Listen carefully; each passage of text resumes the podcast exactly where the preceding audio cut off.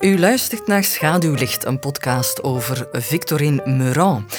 Victorine wie? Wel, het zal u misschien verbazen, maar Victorine Meurant is het bekendste naaktmodel uit de kunstgeschiedenis.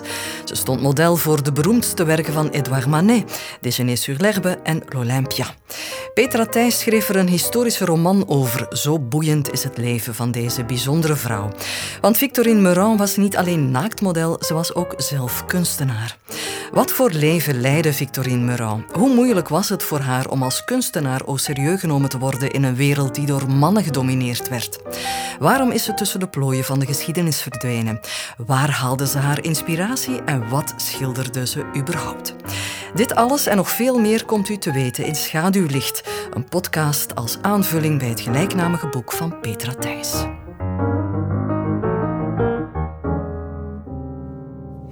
In de derde en laatste aflevering kijken we naar Victorine Meurant en haar tijdgenotes. Waarom had Victorine het als ex-model nog moeilijker om au serieus genomen te worden? Wie waren de leermeesters van Victorine en wie of wat inspireerde haar?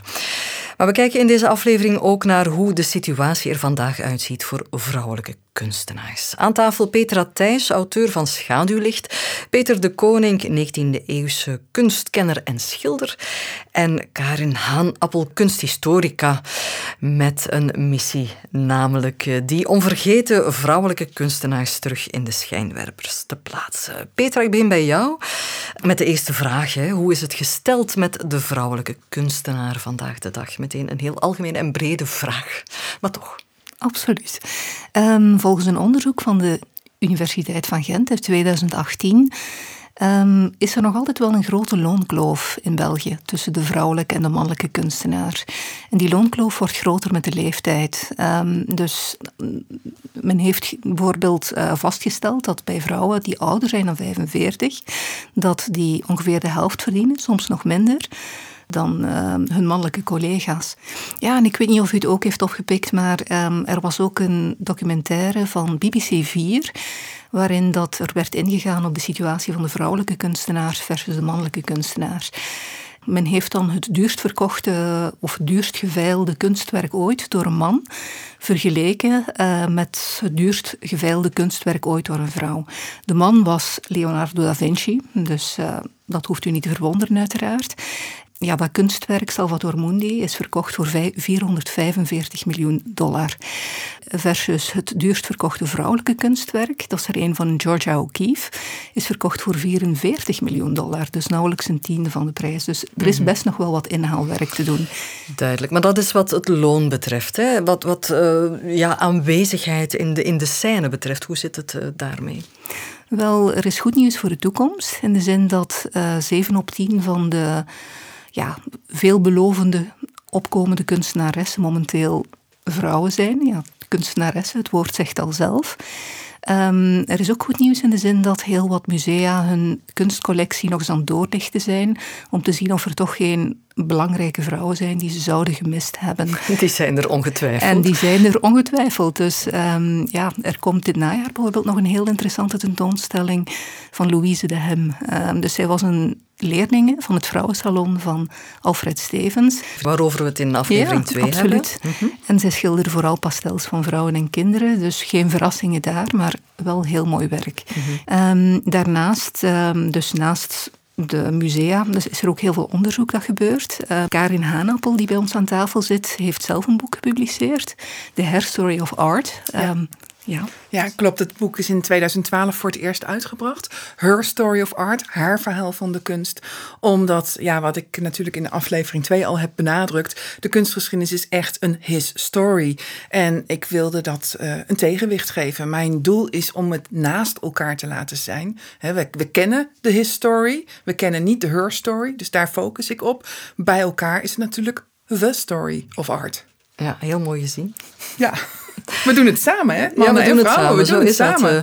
Uh, ik wil misschien ook uh, Peter de Koning even horen in dit verhaal. Uh, wat is jouw ervaring? Je geeft les aan een aantal academies. Als we naar de huidige situatie kijken, is er een heel duidelijke inhaalbeweging uh, bezig, uh, meer dan ooit zelfs.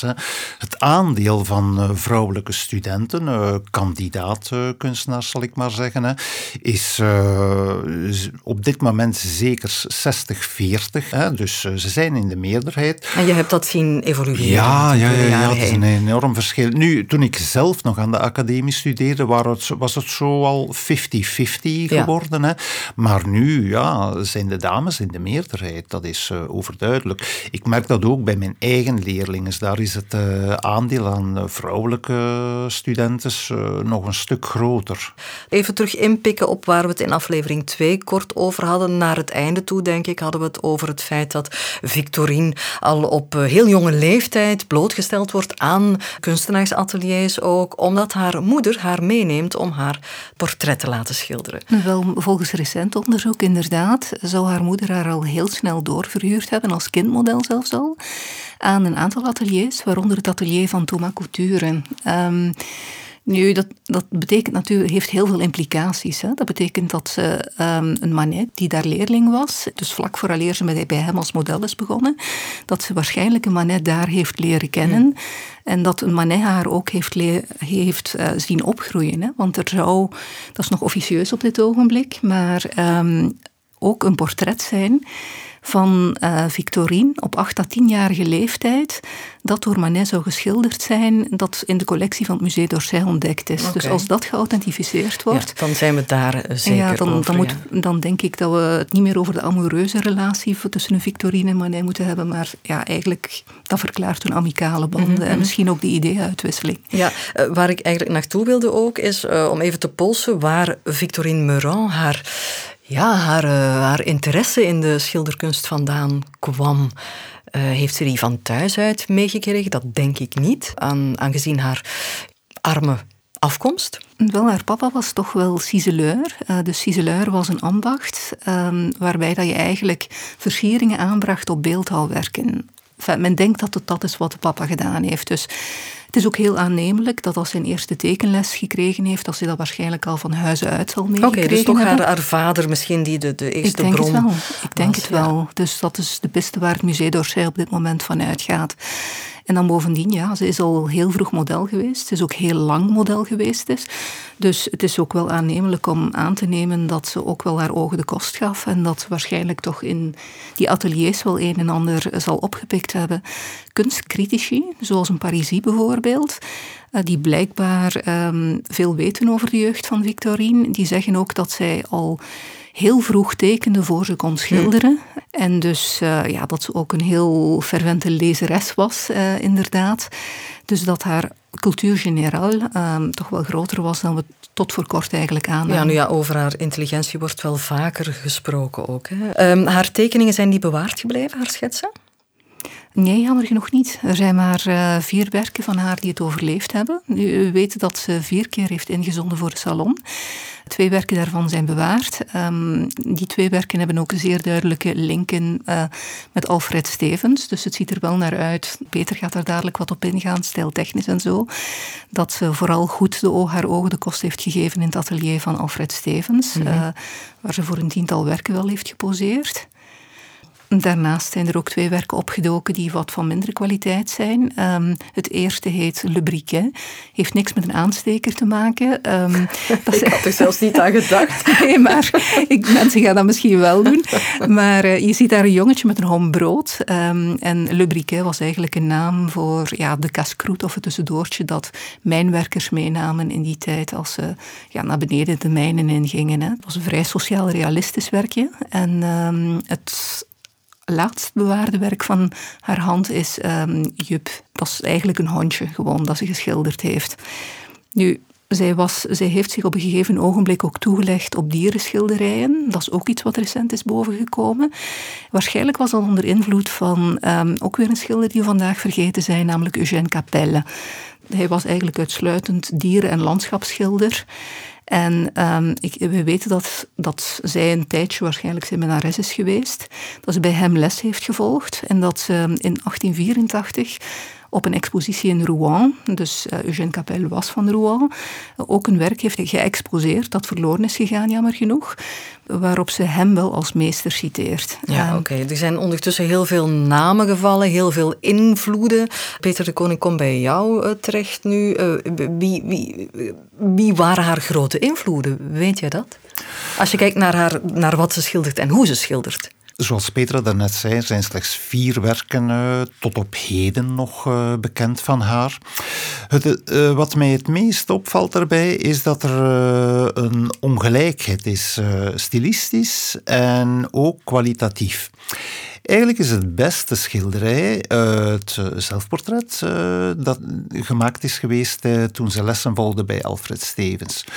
Nu wil ik eerst even zeggen dat Alfred Stevens is lessen beginnen geven vanaf de jaren 70 van de 19e eeuw. Hè.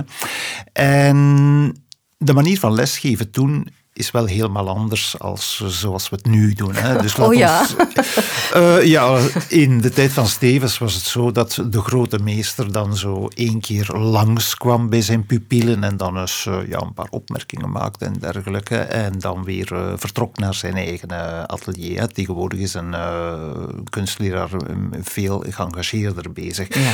Maar dit terzijde. Maar ik kan me niet van de indruk ontdoen dat dat Goh, ik herken toch ergens de hand van Stevens daarin. Omdat, en dat is mijn persoonlijke mening, dat uh, portret is in mijn ogen het meest vlot geschilderd. Er zit een zekere schriftuur in, een zekere vlotheid.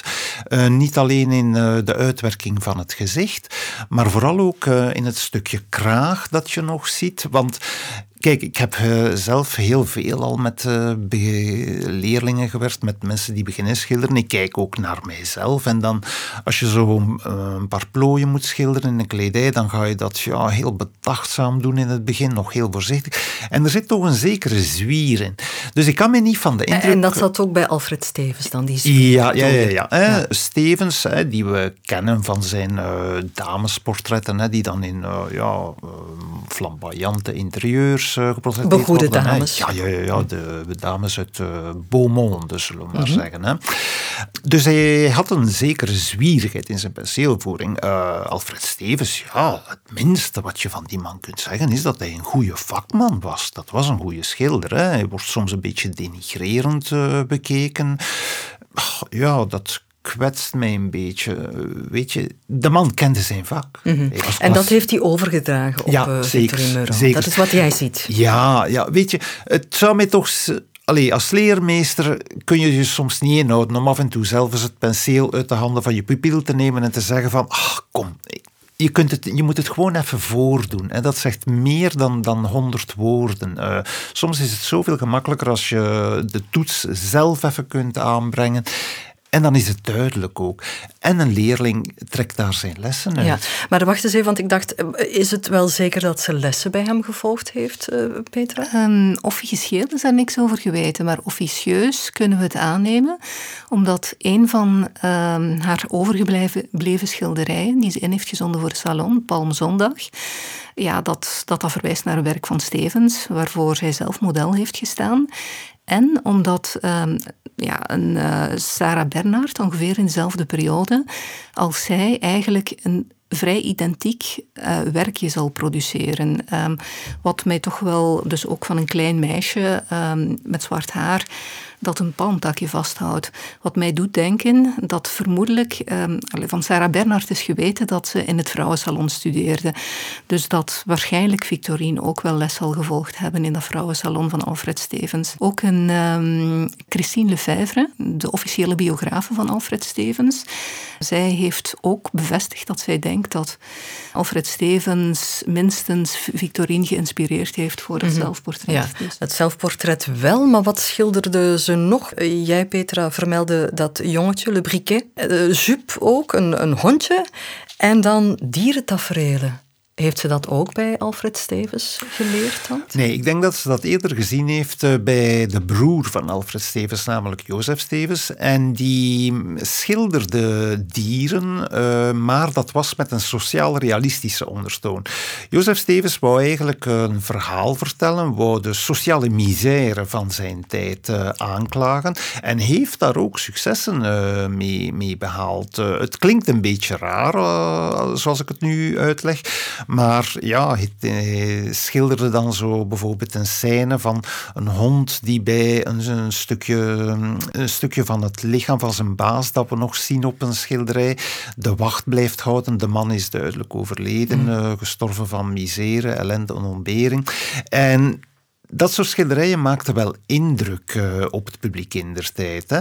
Alfred Stevens heeft uh, ook sociaal-realistische thema's aangekaart in het begin van zijn carrière. Mm -hmm. La Tolérée bijvoorbeeld, hè, wat in het Musée d'Orsay. Ja, ja, een prachtig werk. Ja, dus dat was nog voordat hij dan hè, zijn andere, meer uh, lucratievere uh, Ja, er moest natuurlijk wel brood op de plank komen. Ja, maar, maar die broer van, ja, zoals steeds, de broer van, van Alfred Stevens, die Jozef dan, kwam die dan vaak op bezoek bij, bij Alfred uh, in het atelier of zo? Of hoe is er dan contact geweest tussen hem en Victorine? Wel, voor zover ik heb uh, kunnen nagaan, hadden uh, Alfred en Jozef hadden een goede band met elkaar. Hè? Dus dat ze, ze apprecieerden elkaar. Er was dan nog een broer die dan in de kunsthandel uh, zat. dus bon, het zou mij toch wel verwonderen indien de twee niet af en toe bij elkaar over de vloer kwamen. Hè? En dus de kans is groot dat Victorine hen dan ook beiden ontmoet heeft. en ja, er waren ook nog altijd de schilderijen van Rosa Bonheur hè, die ook als uh, dierenschilderes bekend werd. Weet u, dat was een genre dat populair was, ook, mm. laat ons het zo zeggen. En in beginnende schilderes als uh, Victorine, ja Kijk, elke schilder uh, wil graag dat zijn werk ook verkocht raakt, hè? dat het uh, een inkomen genereert. Dus ja, ze ging dan op zoek naar een thema dat eventueel ja, uh, kon aanslaan. Hè? Ja, maar elke schilder, denk ik, wil evenzeer origineel uit de hoek komen. Goh, originaliteit is een wijd begrip. De schilder, wanneer hij zich ontwikkelt, zal op die manier ook zijn eigenheid uh, ontwikkelen, sowieso. Maar wanneer je nog in je leerproces bent, dan ga je ook bewust of onbewust verschillende stijlen van verschillende leermeesters even kopiëren. Gewoon om daar lering uit te trekken. Dat is normaal, dat is het echte leerproces. Maar heeft Victorine een eigen stijl? Heeft ze die kunnen ontwikkelen? Op basis van de werken die nu nog van haar overblijven, is het natuurlijk moeilijk om, om te, kunnen spreken van een eigen stijl. Mijn persoonlijke mening is, wanneer ik de vier werkjes uh, met elkaar vergelijk, is dat ze stilistisch alle vier verschillend zijn. waarbij ik dan nogmaals dat zelfportret aanhaal, dat dat het meest vlot geschilderd is. Uh, Le Briquet bijvoorbeeld is een beetje houterig geschilderd. Jup, dat portret van dat hondje is dan heel pastueus geschilderd. Mhm. Daarmee bedoel ik, hè, de verf ligt er tamelijk dik op. En um, dan hebben we nog dat andere schilderij, Jour des Rameaux. Hè.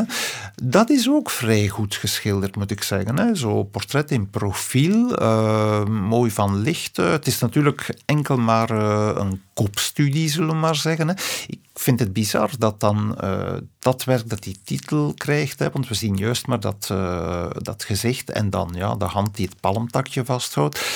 Ik heb het al tegen Petra gezegd, kan me niet van de indruk ontdoen dat dat zo misschien een fragment uit een groter werk is. Oh ja. Maar ik kan me vergissen, let op, hè, ik wil ze de kost niet geven. Hè. De schilders die uit een groter schilderij, ja, dat dat misschien niet helemaal geslaagd was, het beste stuk eruit mhm. gesneden hebben en dat dan opgespannen. Ja, Karin, ken jij de vier werken van Victorine Meurant en, en hoe, hoe schat jij ze in? Ja, ik heb ze eventjes bekeken, moet ik zeggen. Uh, gewoon via internet zijn ze terug te vinden.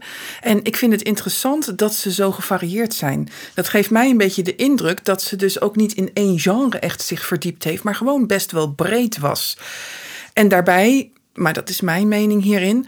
Uh, ze is niet altijd positief de literatuur ingekomen. Dat soort dingen gebeuren vaak als ze te goed zijn. Als ze in die context van die 19e eeuw onder dat tapijt geveegd moeten worden. Dus ik ben eigenlijk heel benieuwd waar is de rest van haar oeuvre? Hoe zag dat eruit? Was dit bijvoorbeeld inderdaad hè, met het palmtakje, is het uit een groter geheel? Waarom is dit eruit gehaald? Als dat zo is, was de rest niet bijvoorbeeld een groot werk wat echt omzienbaarde? Er zijn allerlei vragen in mijn hoofd die dan naar voren komen, die me intrigeren. En ik denk dat Victorine Meurant eigenlijk veel meer een plek had dan dat we nu mogelijk aannemen. Het is niet voor niets als men daar negatief over gaat praten. Daar zit altijd een, een reden achter.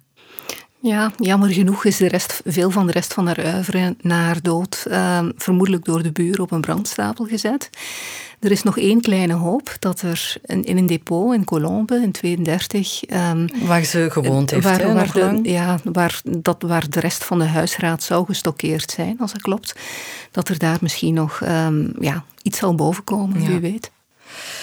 Um, Karin, ik kom nog uh, even bij jou ook, want er zijn natuurlijk andere vrouwen, uh, daar hebben we het al over gehad in de vorige afleveringen ook, die ook schilderen op het moment dat Victorine Meurant schildert. Ze is niet de enige. wie zijn de andere vrouwen die in haar onmiddellijke omgeving rondlopen daar in Parijs? Nou, er zijn er heel veel, maar degene die ik echt interessant vind, ook in, in het kader zeg maar, van Manet, dat zijn uiteraard Bert Morisot, die ik zie als de pionier van het impressionisme, zal ik zo toelichten. En Eva González, de enige leerling die Manet heeft gehad. En die die ook meteen in een portret van, van haar typeert als iemand die moet nog veel leren. En hij is natuurlijk de aangewezen persoon om dat te doen. Ja, en zij komt na Victorine Meurant dan? Ja, Victorine Meurant, tenminste als ik even kijk naar de Olympia en Le Déjeuner célèbre, dan zit je in 1863 dat hij dat schildert. De ene brengt hij direct naar de salon die op de Salon de Refusé terechtkomt. De andere brengt hij in 1865 op de salon. Dus Olympia is in 1865 op de salon. En het interessante van Morisot, waarom ik haar ook zie als een pionier van het impressionisme, ook al bestond de term impressionisme toen nog niet, is dat Morisot in 1864, dus eigenlijk precies tussen die twee jaartallen in, stuurt zij werk naar de salon. Wat geaccepteerd wordt. Um, wat ze wel zien, de juryleden, als een esquisse, omdat het heel vlug en vlot, hè, de impressionistische toets, zoals we dat het vandaag is iets anders. Ja. ja. duidelijk. Het is anders dan al die academische werken die daar zijn.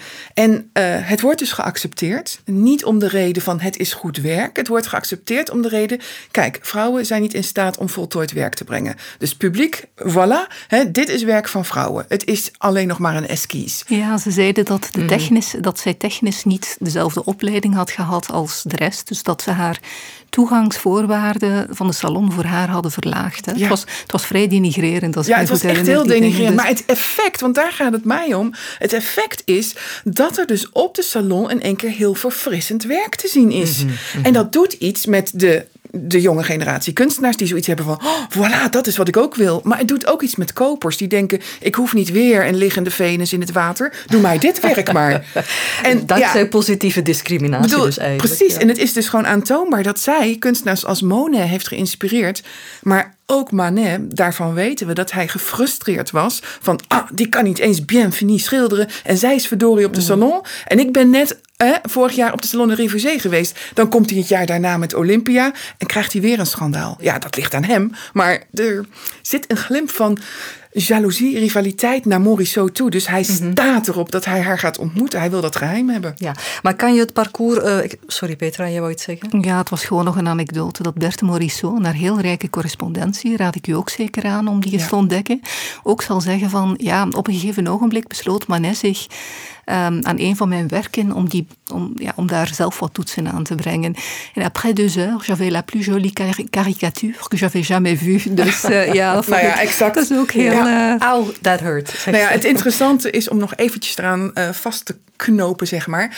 Um, als je het werk van Bert Morisot vanaf het moment dat ze Manet ontmoet, hè, is een ge geëngageerde ontmoeting uh, in 1868, als je vanaf dan gaat kijken hoe ontwikkelt hij zich en wat doet zij, onafhankelijk van hem, dan zie je dat hij iedere keer één tot twee jaar achter haar aanhuppelt. Okay. Maar ja, als zij buiten beeld blijft, lijkt hij een hele sprong te maken. Ja, ja, tuurlijk. Maar kan je het parcours van, van Morisot uh, vergelijken met dat van, uh, van Victorine Meurant?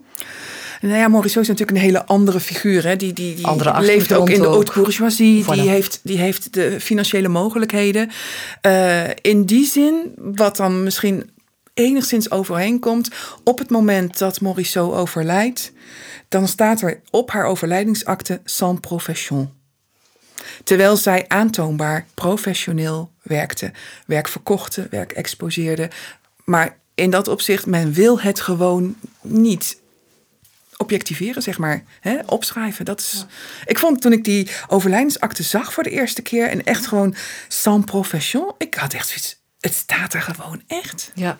Je had er nog een andere, Eva González. Uh, waar, uh, waar moeten we haar plaatsen? Um, nou ja, ik denk ook wel binnen de vrouwelijke impressionisten, als ik het zo even mag aanduiden. Uh, waren het niet dat Eva González nooit met de impressionisten vanaf 1874 heeft meegeëxposeerd. Bert Morisot wel. Die is bij alle acht tentoonstellingen aanwezig geweest, behalve het jaar dat ze een dochter kreeg. Logisch. Eva González exposeerde al op de salon, was ook al wel bekend. Maakte vooral qua formaat klein werk. Qua inhoud vond ik het altijd toch wel heel veelzeggend. Uh, had ook een hele goede stijl. Heeft overigens ook bij Stevens heeft ze het een en ander uh, geleerd. En Manet, die zo graag een leerling wil hebben, die vraagt haar op enig moment. En zij zegt, oh, dat is goed. Nou, dan denkt hij, oké, ik heb nu een leerling. Ik ga een portret van haar maken. Het is ook een enorm groot portret geweest. Heeft hij in 1870 op de salon gepresenteerd. Als je dat portret bekijkt, dan zie je eigenlijk gewoon dat hij haar omlaag haalt in haar, in haar kwaliteit als kunstenaar. Ik bedoel, zij schilderde op dat moment al genre-taferelen, interieurstukjes, portretten. Uh, ook, ook wat Peter net heeft uitgelegd. Ze werkte ook heel erg met dat coloriet, met, dat, met die donkere achtergrond. Ik noem dat een beetje de chiaroscuro, wat er dan ook in zit. Dat had ze allemaal al in de vingers. Wat doet hij? Hij zet haar in haar mooiste zo, schoonste witte zondagse jurk. Zondag maak ik er dan even van, want misschien was het wel een andere dag. Um, hij laat haar achter een ingelijst schilderij zitten. Waar een bloemstilleven op te zien is. Hij geeft haar een penseel in de hand en hij heeft een uitgezakte hand. Met andere woorden, zij moet nog veel leren. Maar ja, zet u van. Dat vond ik nogal denigrerend. Daarmee presenteert hij zijn enige leerling. En hebben al die vrouwen, want ook Victorine Meurant is al gezegd, is op een negatieve manier geportretteerd geweest. Hebben die daar ooit tegen gereageerd? Ik heb me dat vaak gevraagd, eh, afgevraagd bijvoorbeeld toen George Moore um, zijn fictieve relatie met die courtisane Marie Pellegrin in 1906 uitbracht. Wat een Victorine daarvan moet gedacht hebben. Maar Um, wat wel tekenend is, is dat zij dat jaar naar Colombe is gegaan. Hmm.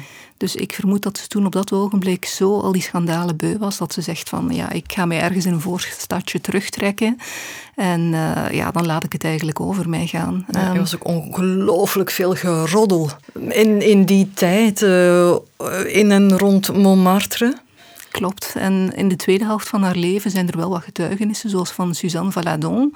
Daar waar dat Victorine vroeger vrij open was en veel babbelde, dat ze toen heel gereserveerd en hautain overkwam. Uh, maar ja, je kan je de vraag stellen waarom natuurlijk. Mhm. Als je, als je het hele, de hele Franse natie over je hebt gehad, als je dreigbrieven krijgt. Maar ik denk dat het ook de context is van die tijd. Hè? Vanaf zo'n beetje 1860 uh, eh, zie je dat zoals Baudelaire dat noemt, la modernité overal aanwezig is. Mhm. En bij Baudelaire is dat gewoon gelijk aan de prostitutie. Het heeft te maken met uh, Napoleon III, die het legaliseert. Vanuit die gescheiden domeinen ziet hij geen mooie vrouwen meer op straat. Alleen even denigrerend het lagere werkvolk. Uh, hij wil die vrouwen terug op straat. En dat doet hij dus door de prostitutie te legaliseren. Dan zie je de courtisanes rondrijden. Dan zie je de dames die zich la grande horizontale noemen. Dan zie je de mhm. coquette parisiennes. Prostitutie is echt iets moderns in die tijd. En ik weet dan uit onderzoek dat er in 1883 een boekje verschijnt met een anonieme schrijver in het Engels geschreven om vooral de, de English gentleman en de American male tourist naar Parijs te halen. En dat was als, had als titel Pretty Women in Paris. Daarin worden een aantal dames besproken waar je naartoe kunt gaan. Dat is natuurlijk zwaar gedateerd vandaag de dag. Die dames leven niet meer. Boekje is nog steeds te koop. en wat ik vooral heel treffend vind, het begint met een quote: Every woman has a price. En als ze die niet geeft wanneer je haar aanspreekt, dan geef je gewoon achteraf wat je het waard vond. Nou, dat is de tijd waarin eh, een Victorine Meurant dus gewoon leeft. Aan te ontsnappen. Dit, dit is de context, dit is de tijdgeest. En, ja, en dan al helemaal niet als je als naaktmodel afgebeeld staat. En zo frank in de, naar de, de toeschouwer eigenlijk kijkt, zoals op Déjeuner sur Nou, en dat staat in het boekje gewoon besproken van waaraan kun je iemand herkennen. En dat zeggen ze dan heel netjes. Waaraan herken je een vrouw op straat die in geld nood nood zit, zodat jij haar daarbij kunt helpen. Het wordt nog nobel gebracht ook. En een van de aspecten is het recht aankijken. Als ze je recht aankijkt, heeft zij geld nodig.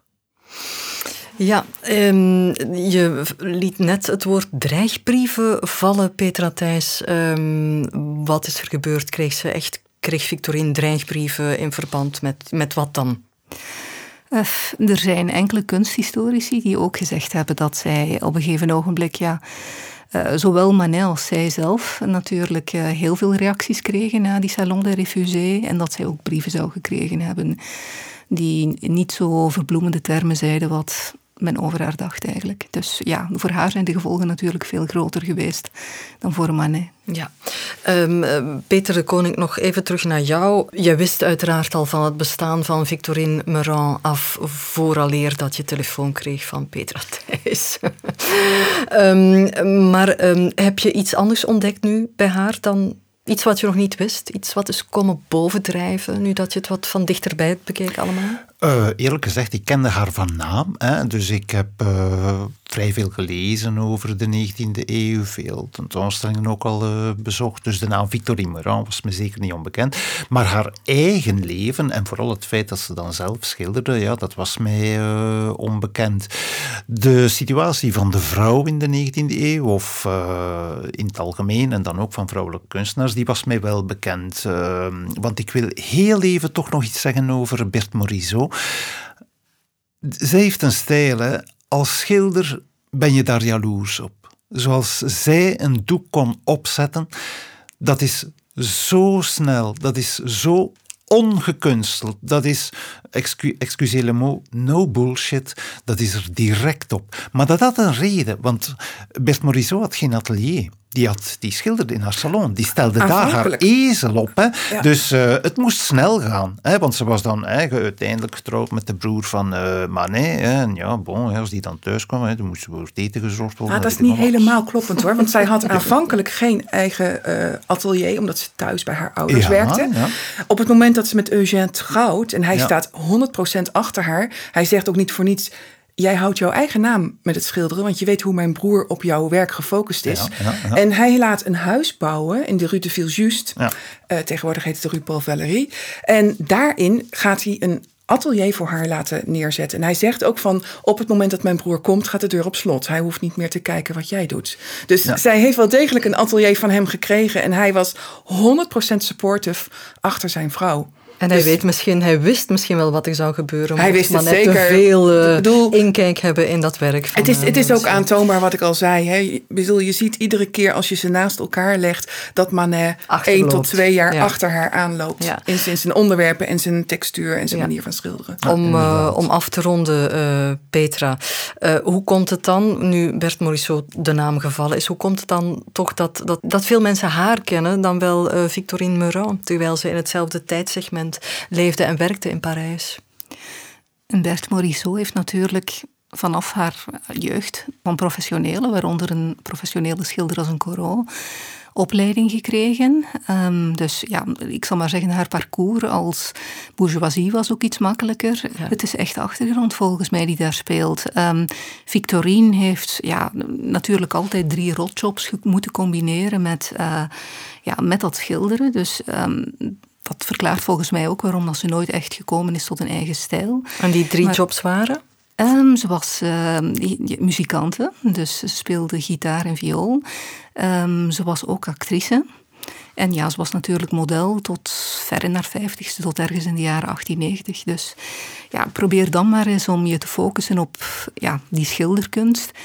Maar ja, wat wel altijd zal overblijven en wat ik vind en wat ik hoop dat anderen nog verder gaan uitspitten is als Manet haar echt van haar jeugd gekend heeft, wat is dan haar reële invloed en wat is haar reële rol geweest? Want als je het hebt over een artiest, dan heb je het niet over een deelaspect van haar leven. Nee, ik, ik, zou graag eens willen dat men haar parcours als artieste en als mens gaat herwaarderen. En ik hoop dat mijn werk daar een bescheiden steentje toe kan bijdragen. Ik hoop het samen met jou. Peter Thijs, dank je wel voor het boek dat je geschreven hebt en voor de bijdrages aan de podcast. Dank je wel Peter de Koning ook. En dank je wel Karin Haan-Appel. Ja, graag gedaan.